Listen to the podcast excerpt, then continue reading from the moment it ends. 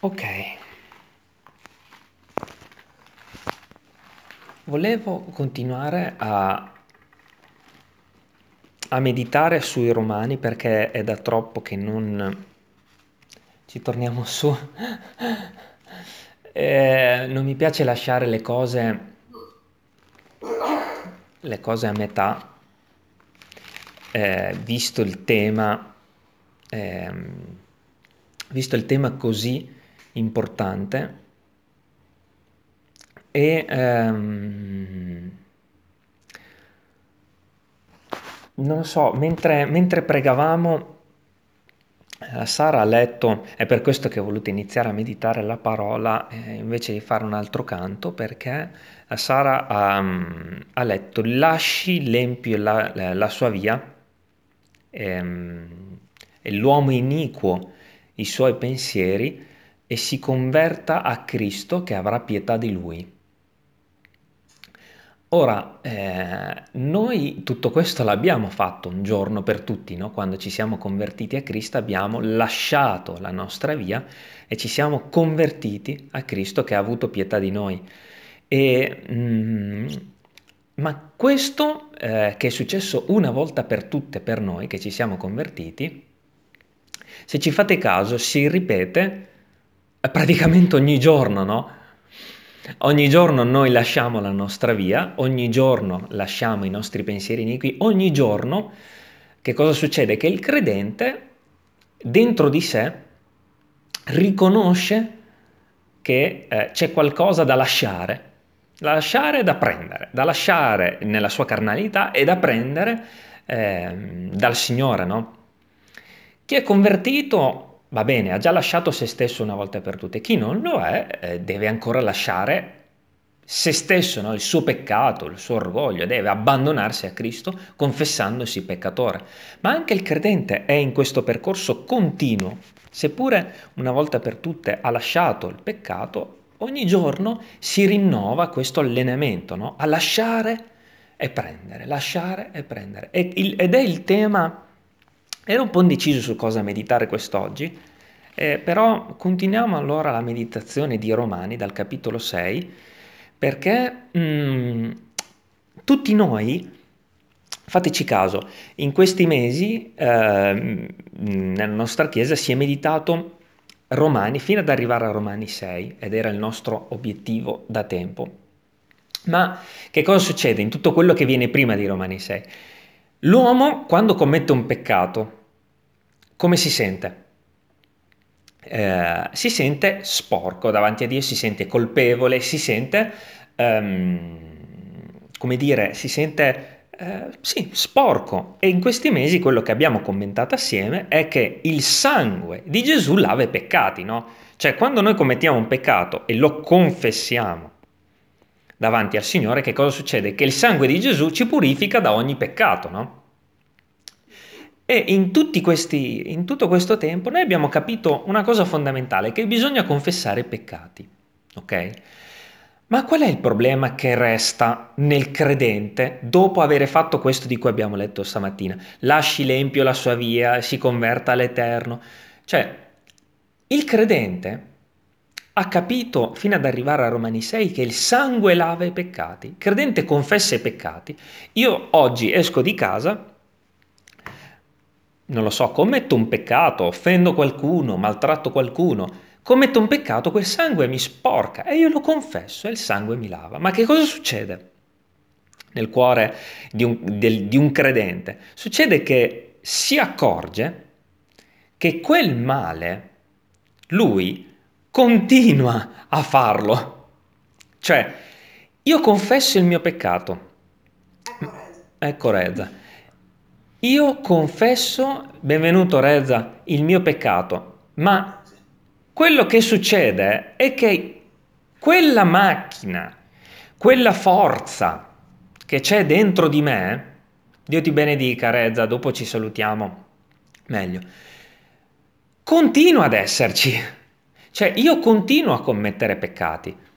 E quindi il Signore non si poteva solo limitare a perdonarmi quando io commetto un peccato.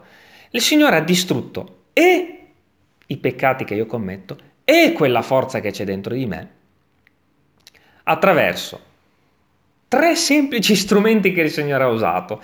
Il sangue, la croce e lo Spirito Santo. Sangue, croce e Spirito Santo. Questo è importantissimo ed è un argomento piuttosto complesso per la nostra vita. Il sangue, la croce e lo Spirito Santo, perché tutti noi confessiamo i peccati e il sangue ci lava. Ma se ci fate caso, quel disgraziato dentro di noi che continua a commettere tutte queste cose fa male nel, al cuore essere così.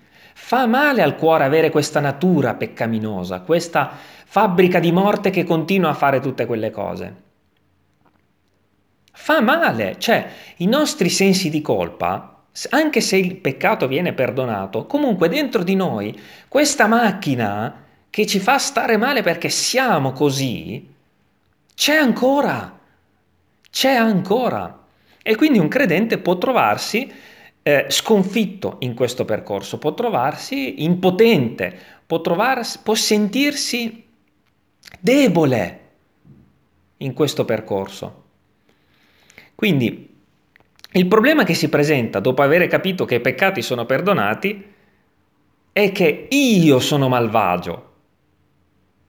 E quindi il Signore cercherà eh, di farci capire una cosa importante, che io mi sono occupato di, proprio di quell'uomo che è malvagio, dentro di te, in te, nella tua carne. Allora, leggiamo Romani 6 e poi dopo cerchiamo di spiegare ehm, questo di cui, di cui, stiamo parlando, perché sembra mm, un argomento contorto, difficile, ma non lo è. Prego, prego, ma ci mancherebbe, potete fare quello che volete, siamo in famiglia. Organizzazioni del pranzo, che altro. Ah sì, perché oggi abbiamo fatto un Signore po' tardi dice, oggi. oggi fatto, il Signore dice che abbiamo bisogno di mangiare. Che diremo dunque? Romani 6. Ed è bello anche il titolo, fermiamoci un attimo, il titolo della Luzzi per esempio è La grazia non giustifica il peccato. Attenzione perché è importante leggere questi capitoli, perché dopo aver capito che il Signore ci perdona, il credente rischia di cadere in questa trappola che il Signore mi ha giustificato e quindi tutto quello che faccio è giustificato. Ok? La grazia, dice il titoletto, che è stato dato da uomini, eh? Mm, in ogni Bibbia cambia, la grazia non giustifica il peccato, ma libera l'uomo dal dominio del peccato. Cioè, questo che leggeremo adesso ci fa capire una cosa. Io ti ho liberato e per liberarti avevo un solo modo per farlo.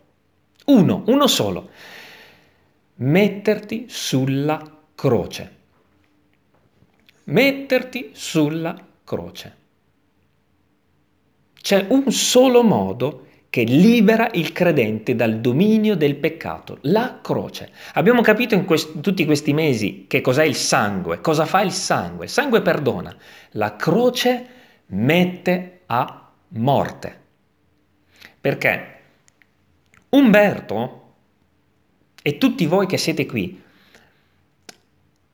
un giorno, duemila anni fa, sono stati presi anche se non erano ancora nati, e anche coloro che erano morti nell'epoca, tutta l'umanità è stata presa, messa in Gesù Cristo e condannata sulla croce, inchiodata, proprio inchiodata coi chiodi, cioè l'uomo vecchio, quello che il tanto famoso uomo vecchio che noi dobbiamo svestire, quell'uomo peccatore, quell'uomo malvagio, quell'uomo doppio, quell'uomo sterile che non fa nulla di buono, è già stato condannato sulla croce.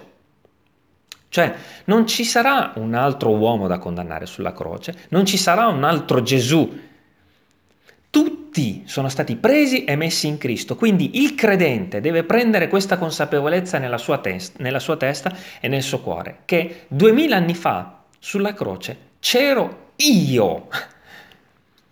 C'ero io. E all'inizio sembreranno queste parole difficili, complicate, ma c'eri tu, Cristina, sulla croce. C'era Sara sulla croce, c'era Maurizio sulla croce, c'era Reza sulla croce. Tutti gli uomini del mondo erano su quella croce in Gesù Cristo. Ora, qual è il punto che ci aiuterà la parola a capire?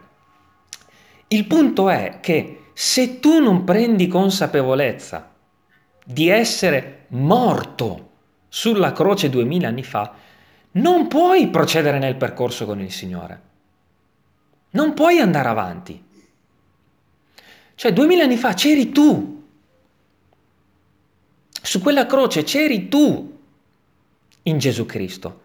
E quindi il credente, capendo, immedesimandosi nell'opera di Gesù, capisce che quello che vive oggi, Umberto che vive oggi, non ha più potestà su se stesso, non può fare più quello che vuole, non ha più, è stato comprato, perché duemila anni fa, sulla croce, c'ero io, sono morto al mondo per vivere a Cristo.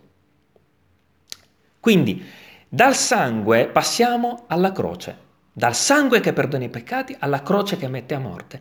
E se un credente capisce che duemila anni fa c'era lui sulla croce, quando si troverà davanti a un peccato che gli piace commettere, la croce, perdonatemi il termine, lo capiremo assieme, la croce agirà facendo capire a quel credente che quel peccato non lo può più commettere. Quella cosa non la deve più fare quella cosa smette di avere potere su di lui, perché duemila anni fa quell'uomo, cioè quel credente, io duemila anni fa, ero sulla croce. Ci spiegheremo meglio assieme. In un qualche modo il Signore ci dirà questa mattina che il sangue di Gesù ti toglie i peccati, ma la croce di Gesù ti fa capire che tu non ci sei più tu, uomo carnale e peccatore, non ci sei più. Io ti ho condannato sulla croce e che ti piaccia o meno, questa vita non ti appartiene più, non puoi più fare quello che vuoi. Non puoi più uscire di casa e fare le cose che ti piacevano, perché tu sei stato condannato in Cristo. Quell'uomo vecchio non c'è più. Quindi qualcuno che è morto può fare le cose che faceva prima? No, Andate, andate un eh, in una qualsiasi agenzia funebre, guardate eh, quelle bare e, e dite a voi stessi, colui che la riempie può fare quello che faceva prima? No!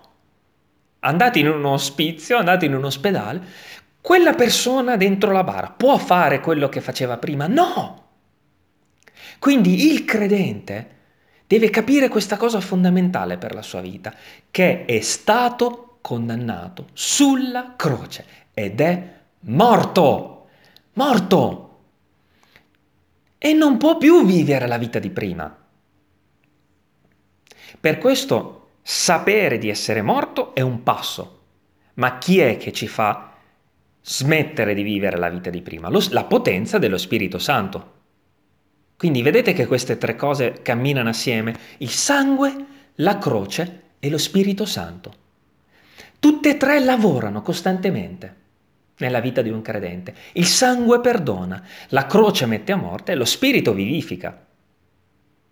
Perché se un credente sa che non può più fare le stesse cose di prima, ma non ha la forza per smettere di farle, non può, più, non può andare da nessuna parte, no? Il sangue perdona, la croce mette a morte, lo spirito vivifica.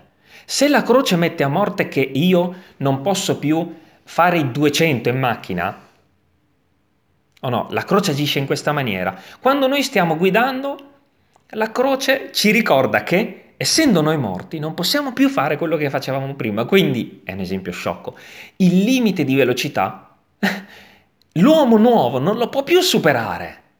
Ma attenzione, che cos'è che ci impedì, la forza qual è la forza che ci fa smettere di fare 200? È lo Spirito Santo. Cioè, lo Spirito senza la croce non può fare nulla, la croce senza il sangue non può fare nulla. Il sangue senza lo Spirito Santo non può fare nulla. Vedete, queste tre cose camminano assieme. È impossibile fermarsi a Romani 5, così come è impossibile meditare Romani 6, 7, 8 senza avere meditato quello che c'è prima. In un qualche modo, Cristina, tu che sei morta in Cristo, per quale potenza smetti di fare quello che facevi prima? Per la potenza dello Spirito Santo. Sara, tu ti puoi svegliare domattina e dire quella cosa non la faccio più e impegnarti nel non farla? Ci riuscirai a non farla? Riuscirai? No! Subirai la sconfitta domani mattina quando ti impegnerai nella tua carne, perché sarà solo lo Spirito a permetterti di farla. E capiremo questo meditando. Sangue toglie peccati. Croce, l'uomo vecchio è morto, non vive più. Tu non fai più quello che facevi prima perché sei morto. Ma lo Spirito Santo ti dà la potenza per smettere, smettere e non solo smettere, ma anzi fare quelle opere potenti, gloriose, comprendere la parola in un livello più profondo, operare in mezzo ai tuoi colleghi in una maniera più ricca, più potente. Tutto lo fa lo Spirito, ma queste tre cose camminano assieme. Perché che ci piaccia o meno, noi duemila anni fa siamo morti sulla croce. E questa opera è da accettare nella vita, attenzione, perché non è che quelli, uscendo fuori di casa, i non convertiti, non è che uh, cioè, l'opera di Gesù non è diventata una realtà per loro, no? Nonostante siano stati messi in Cristo Gesù duemila anni fa, l'opera di Gesù deve diventare anche loro, devono accettarla, no? Comunque, leggiamo Romani 6 perché è un capitolo meraviglioso. Che diremo dunque? Rimarremo noi nel peccato onde la grazia abbondi? Così non sia. Noi che siamo morti al peccato, come vivremo ancora in esso?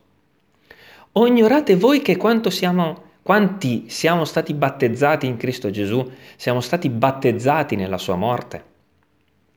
Noi siamo stati dunque con lui seppelliti mediante il battesimo nella sua morte, affinché come Cristo è risuscitato dai morti, mediante la gloria del Padre, così anche noi camminassimo in novità di vita.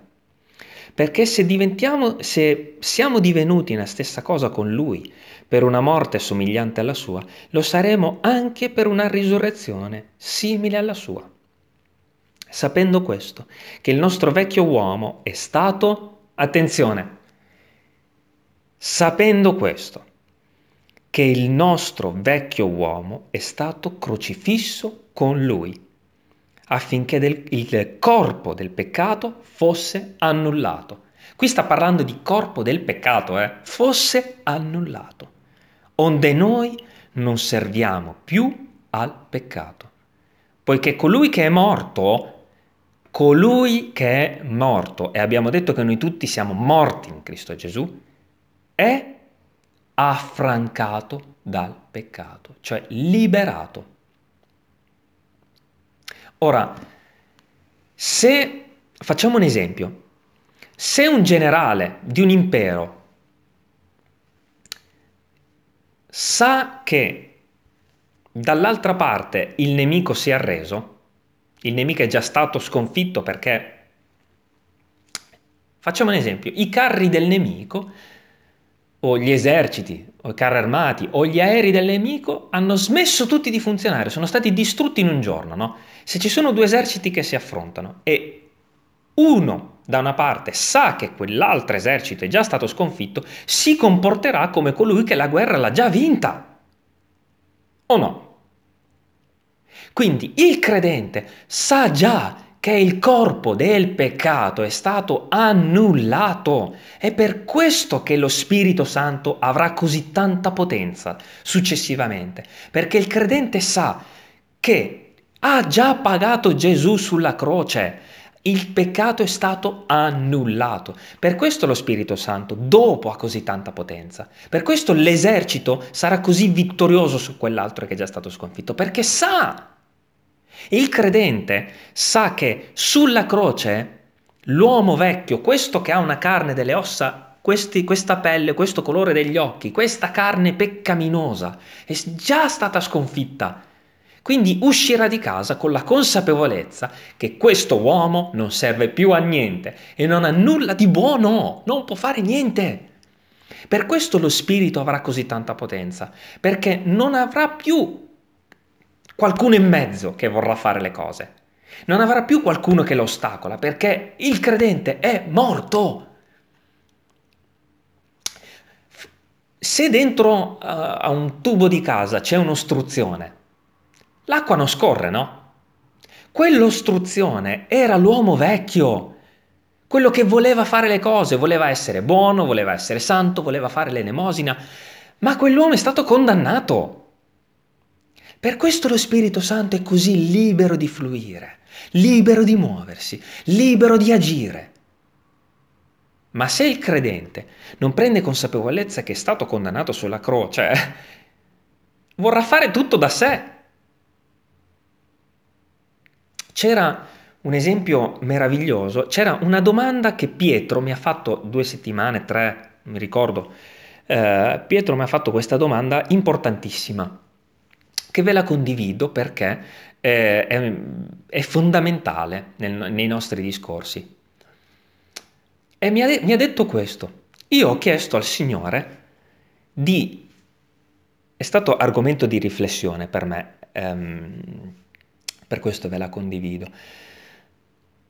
Mi, mi ha chiesto, io ho chiesto al Signore di cambiare tutto me stesso in poco tempo. Perché il Signore non lo fa in un giorno?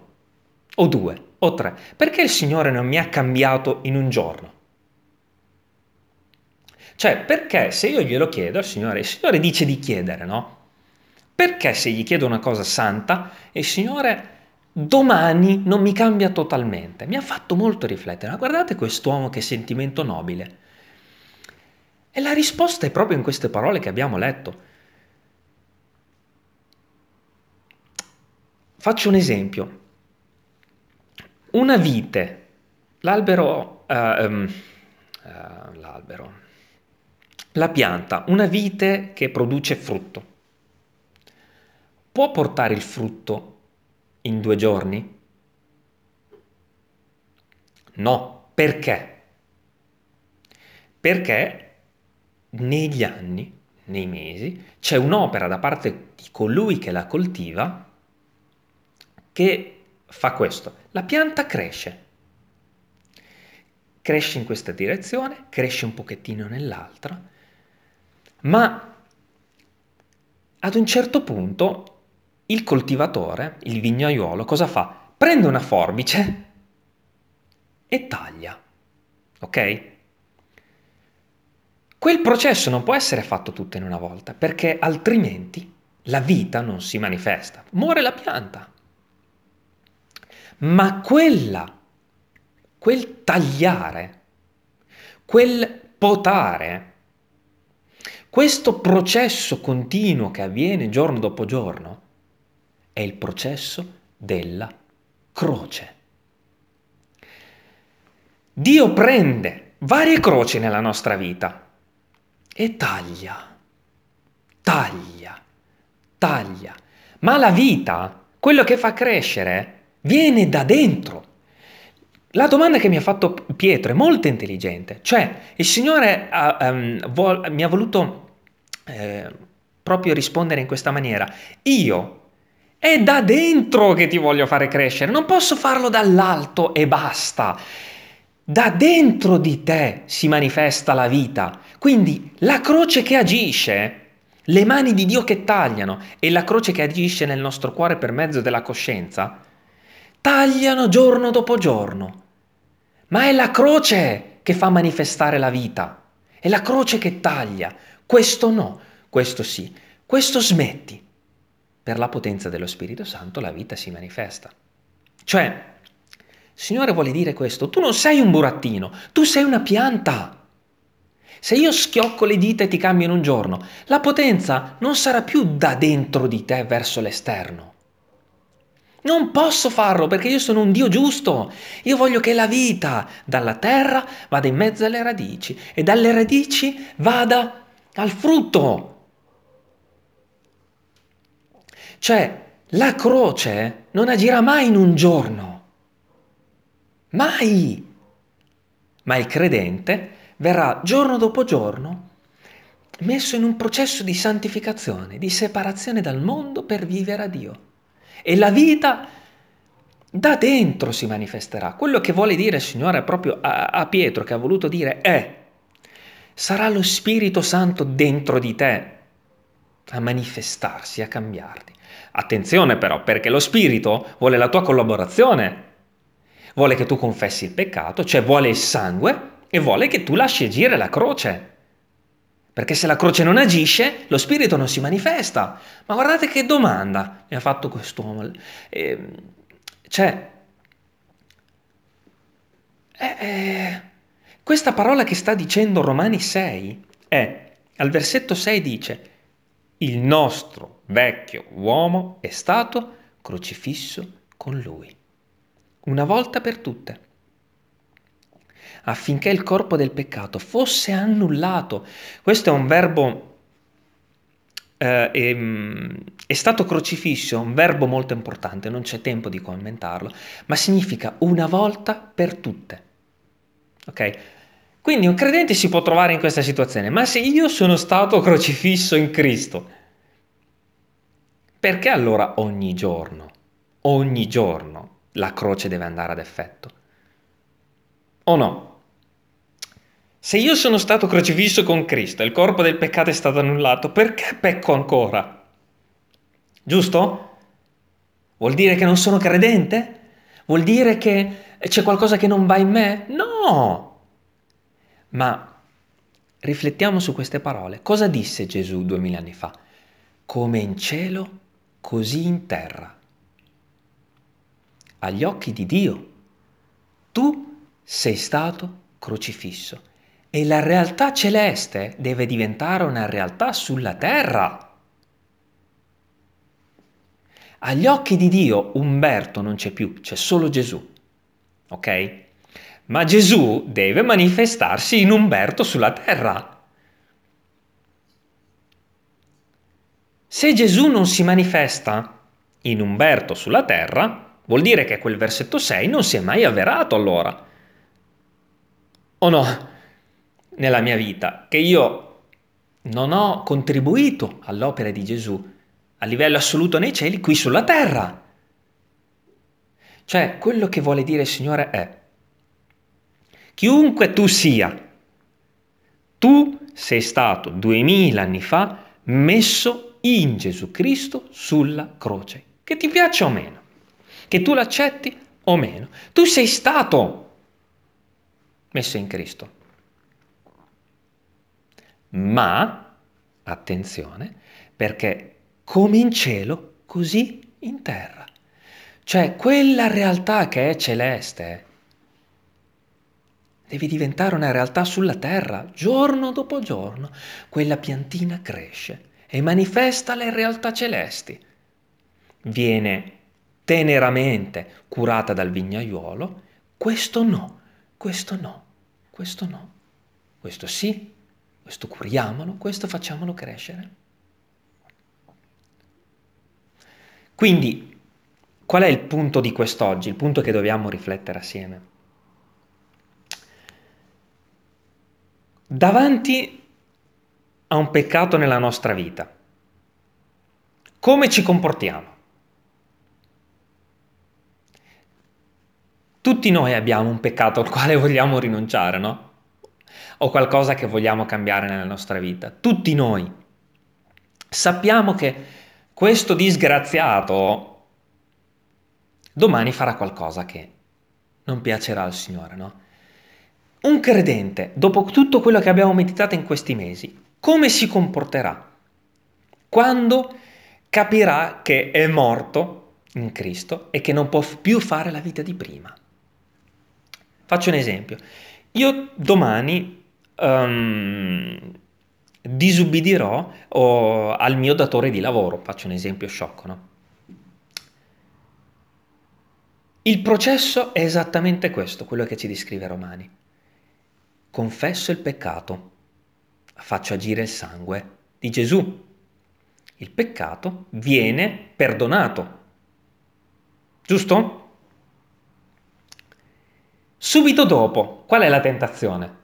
Devo essere obbediente, devo smetterla di rispondere male al mio capo, devo smetterla di fare i 200 in autostrada, devo, devo, devo, devo. Attenzione, quello che abbiamo commentato stamattina dice questo. Tu non puoi, tu non puoi smettere, tu sei morto, tu non puoi smettere di, di commettere quello che commetti, non puoi, tu sei morto in Gesù Cristo. Io da dentro di te ti faccio smettere di farlo per la potenza dello Spirito Santo. Io lo faccio in te. È in questo modo che la croce va ad effetto.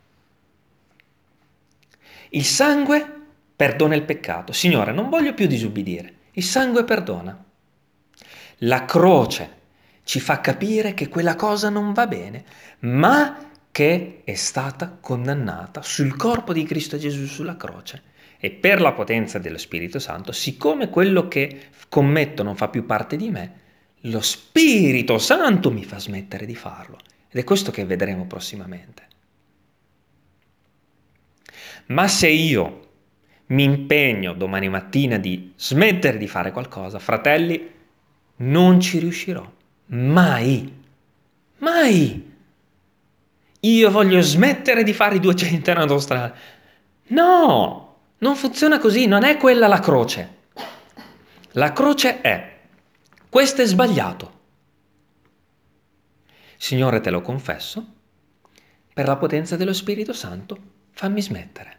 Quella è la croce che agisce.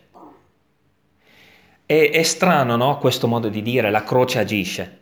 Ma nelle vostre coscienze voi sentite che qualcosa è sbagliato e non lo dovete più fare? Sì. Quella è la croce. Nella coscienza l'uomo vecchio non c'è più, devo smettere di farlo. Ma subito dopo, che cosa succederà? Lo confesso e il Signore mi fa smettere di farlo. Quindi la croce è tutto quello che, diciamo, collabora alla riuscita del piano di Dio. Per esempio, il confessare un peccato, che viene lavato col sangue, è fare agire la croce. confessare, fare agire la croce, smettere di, guarda- di, guardare un programma televisivo perché mi fa del male, è lasciare agire la croce. Cioè lasciare agire la croce è l'uomo vecchio è morto. Non, non posso più fare quello che facevo prima. Quella è la croce. Ma la croce ha bisogno del sangue e dello spirito, fratelli e sorelle. Non mettiamoci in testa di fare qualcosa senza avere confessato un peccato e senza confidare nella potenza dello Spirito Santo perché la croce agisce in questa maniera. Quindi il sangue agisce, la croce agisce e lo Spirito Santo agisce. Il sangue perdona, la croce mette a morte e lo Spirito vivifica. Non mettiamoci in testa di fare una delle tre cose senza l'altra. Quindi, da dove parte la vittoria del credente? Da cosa viene la vittoria del credente? Dalla consapevolezza che il credente ha di essere morto. Morto e vivente in Cristo Gesù. Perché al versetto 8 di Romani 6 la parola dice, ora, se siamo morti con Cristo, noi crediamo che altresì vivremo con Lui sapendo che Cristo, essendo risuscitato dai morti, non muore più. La morte non lo signoreggia più. Quindi il peccato può signoreggiare la vita di un credente? No! Il peccato non si può più trovare nella vita di un credente. Il peccato non ha più niente a che fare con la vita del credente. Non ci può più essere. Per questo noi svestiamo le opere vecchie per rivestire le nuove. E vedete al versetto 3 di questo capitolo di Romani 6 si parla di battesimo. Siamo stati battezzati in Cristo Gesù, siamo stati battezzati nella sua morte. Cioè, questo battesimo in Cristo Gesù e nella sua morte è il battesimo della croce. Tu sei stato battezzato nella croce duemila anni fa. Hai subito un battesimo, anche se non te ne accorgi. Hai subito un battesimo, il battesimo della croce.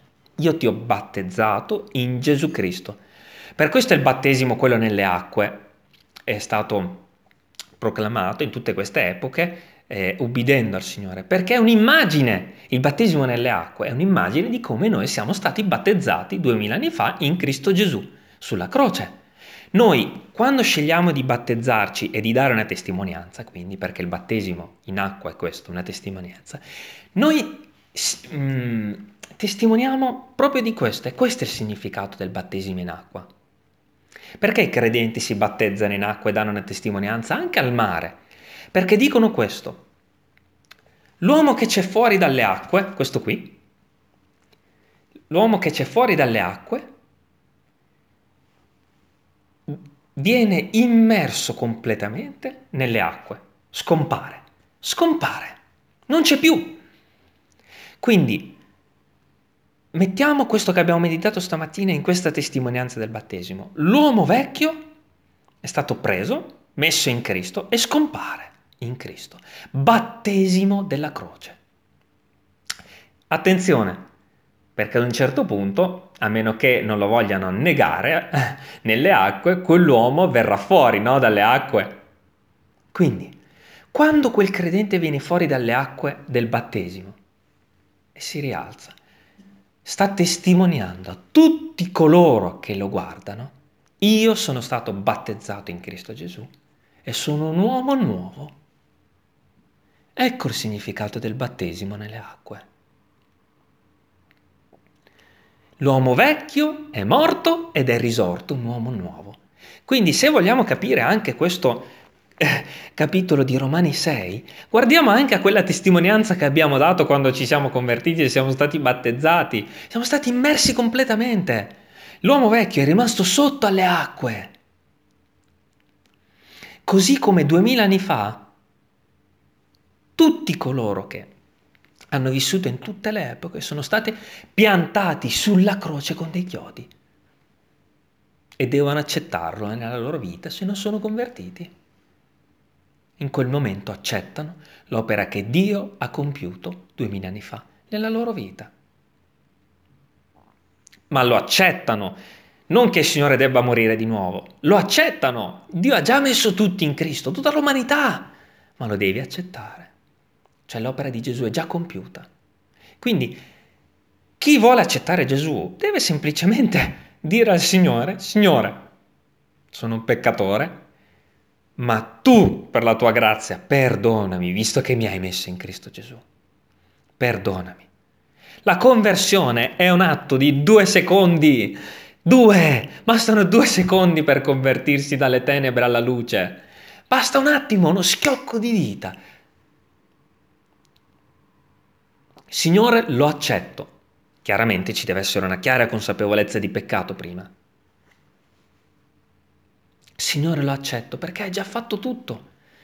E io sono consapevole che quello di cui abbiamo parlato stamattina è molto complicato, ma non potevamo fermarci visto che eh, era, avevamo meditato queste cose. Ma perché? Non tanto perché sono da imparare, ma perché c'è una vittoria da mettere in campo Domani mattina, oggi stesso, dopodomani, cioè, fratelli, noi dobbiamo vincere, perché siamo più che vincitori in Cristo Gesù. Dobbiamo vincere sul peccato, dobbiamo vincere sul non andare in chiesa, dobbiamo vincere sul non seguire un culto online, dobbiamo vincere su tutte queste cose, perché siamo morti. Vinciamo solo se abbiamo la consapevolezza di essere morti in Cristo, cioè non posso più fare quello che voglio io, Faccio quello che vuole Dio, perché sono morto. Chi non accetta eh, un culto online deve capire che è morto e non può più fare quello che vuole. Deve fare quello che vuole Dio. Chi non accetta eh, di fare fossero anche 200 km per andare in una chiesa evangelica o quello che sia, deve accettare che non può scegliere per se stesso, perché è morto. È morto. Tu fai quello che vuole Dio, non quello che vuoi tu. Quante morti devono andare ad effetto nella nostra vita? Quanto la croce deve ancora fare? Quanto deve ancora fare? E il Signore, siccome è buono, non ci cambia in due o tre giorni, perché sa che fa male la croce. Sa che fa male. La croce fa male. Piano piano taglierà. La croce andrà ad effetto nella nostra vita, per mano diretta di Dio o per coscienza o per eh, qualsiasi altra cosa, no? ma la croce va ad effetto.